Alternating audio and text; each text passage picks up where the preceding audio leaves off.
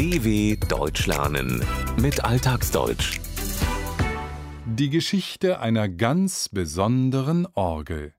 Die Orgel ist die Königin aller Musikinstrumente. Seit 2020 wartet das Konzerthaus im schweizerischen Basel mit einem besonderen Exemplar auf, gebaut aus nachhaltigen und fair gehandelten Materialien. Eine Orgel sieht majestätisch aus und klingt auch so. Sie hat das größte Klangspektrum aller Instrumente überhaupt und bringt laute, leise, hohe und tiefe Töne hervor. Kaum jemand kann sich ihren ehrfurchtgebietenden Klängen entziehen. Auszeichnungen hat das Instrument auch schon eingeheimst. So gehört es seit 2017 zum immateriellen Kulturerbe der UNESCO und wurde 2021 von allen Landesmusikräten in Deutschland zum Instrument des Jahres gekürt. Um die 50.000 Orgeln gibt es in Deutschland, darunter Exemplare, die sogar im Raum schweben oder in der freien Natur stehen. Doch mit der weltweit ersten aus nachhaltigen, konfliktfreien Materialien gebauten Orgel kann sich seit 2020 die Schweiz schmücken. Sie steht im Konzerthaus Stadtcasino Basel und wurde in das denkmalgeschützte Gehäuse aus dem Jahr 1905 integriert. Das äußere Erscheinungsbild blieb somit erhalten.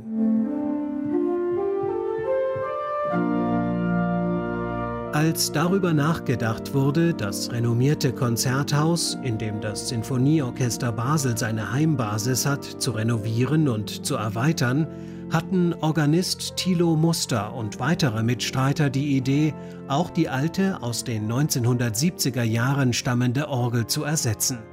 Denn die gesamte Elektrik und Elektronik war technisch veraltet. Auch klanglich ließ das Instrument einiges zu wünschen übrig. Ihm fehlten die raumfüllende Klangqualität und das breite Klangspektrum, etwas, das heutzutage von Orgeln in Konzertsälen erwartet wird. Basel wäre im Vergleich zu anderen Konzertorten somit arg ins Hintertreffen geraten. Aber wenn schon eine neue Orgel, dann bitte auch gleich ein nachhaltiges Instrument, dachte sich Thilo Muster. Mit Blick auf die bei Orgelpfeifen verwendeten Materialien Zinn und Blei sei dieser Anspruch gar nicht so einfach zu erfüllen, sagt er. Da gibt es natürlich ganz viele Kriterien, wie das überall so ist, wenn die Sachen von weit her kommen unter welchen Arbeitsbedingungen arbeiten die Leute, die dieses Zinn abbauen, welche Umweltschäden werden dadurch angerichtet, unter welchen ethischen Bedingungen arbeiten die Leute dort, werden damit unter Umständen Konflikte, also Kriege finanziert. All diese Erwägungen fließen da ein. Doch die Einhaltung dieser Kriterien, sagt Thilo Muster, sei nicht immer die Regel. Es ist zum Beispiel so, dass in Afrika, also im Kongo, so wie ich weiß, gibt es tatsächlich Zinnminen, mit denen bürgerkriegsähnliche Dinge oder Guerillas oder so unterstützt werden. Und es ist zum Beispiel so, dass in Indonesien, da wo wir auch unser Zinn herbeziehen, dass die auf der Insel Banka, wo sehr viel Zinn abgebaut wird, dass da eben sehr große Umweltschäden entstehen durch diesen Zinnabbau. Thilo Muster konnte auch andere begeistern von der Idee einer Orgel aus Materialien, die nicht die Umwelt und die Gesundheit von Arbeitenden in Minen, also Bergwerken, belasten und deren Verkauf nicht mit dazu beiträgt, bewaffnete Gruppen, Guerillas in Bürgerkriegen zu finanzieren. 2017 wurde ein Verein gegründet, um das neue Instrument zu finanzieren und zu planen, so Muster. Wir haben dann eine Firma beauftragt, die sich mit Menschenrechten in Unternehmen beschäftigt und menschenrechtsgerechtem äh, Handeln in Unternehmen und die für uns eine kleine Studie erstellt haben und uns Möglichkeiten aufgezeigt hat. Im Orgelbauunternehmen der beiden Brüder Andreas und Matthias Metzler aus Dietikon bei Zürich fand der Basler Verein einen geeigneten Partner für die Umsetzung des Projekts.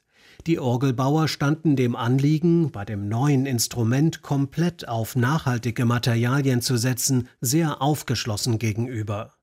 Als Materialien für Orgelpfeifen kommen zum einen Hölzer wie Eiche, Buche, Ahorn, Tanne, Fichte oder Kiefer zum Einsatz. Und die Firma Metzler verwendet schon seit Jahren nachhaltig in der Region geschlagenes Holz. Aber nach wie vor wird beim Bau vor allem Metall gebraucht. Zum Vergleich, nur 170 Pfeifen der Basler Orgel sind aus Holz, 3903 aus Zinnblei. Dominierend ist hierbei ein Zinn-Blei-Gemisch, eine Legierung.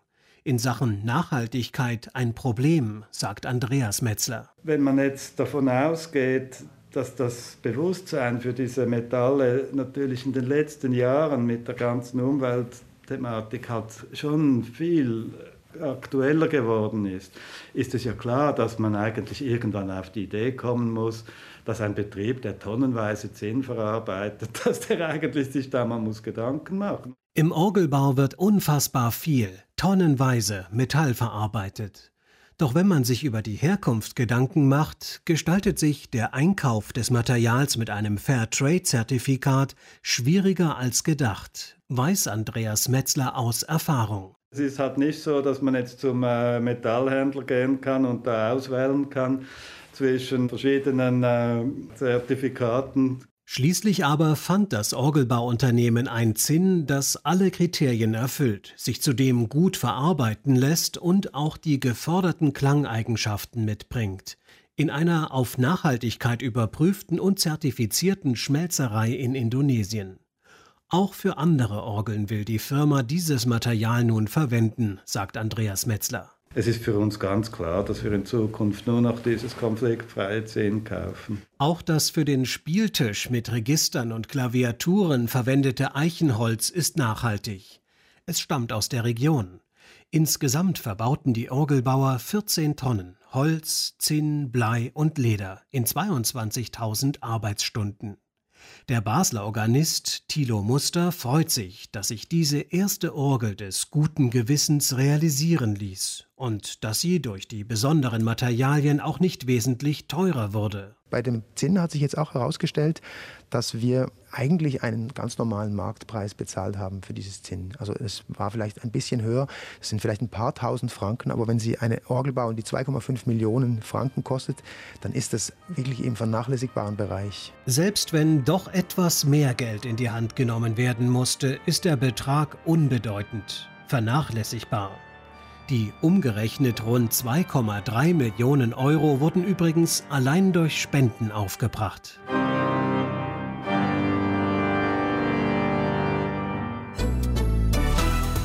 dw.com/alltagsdeutsch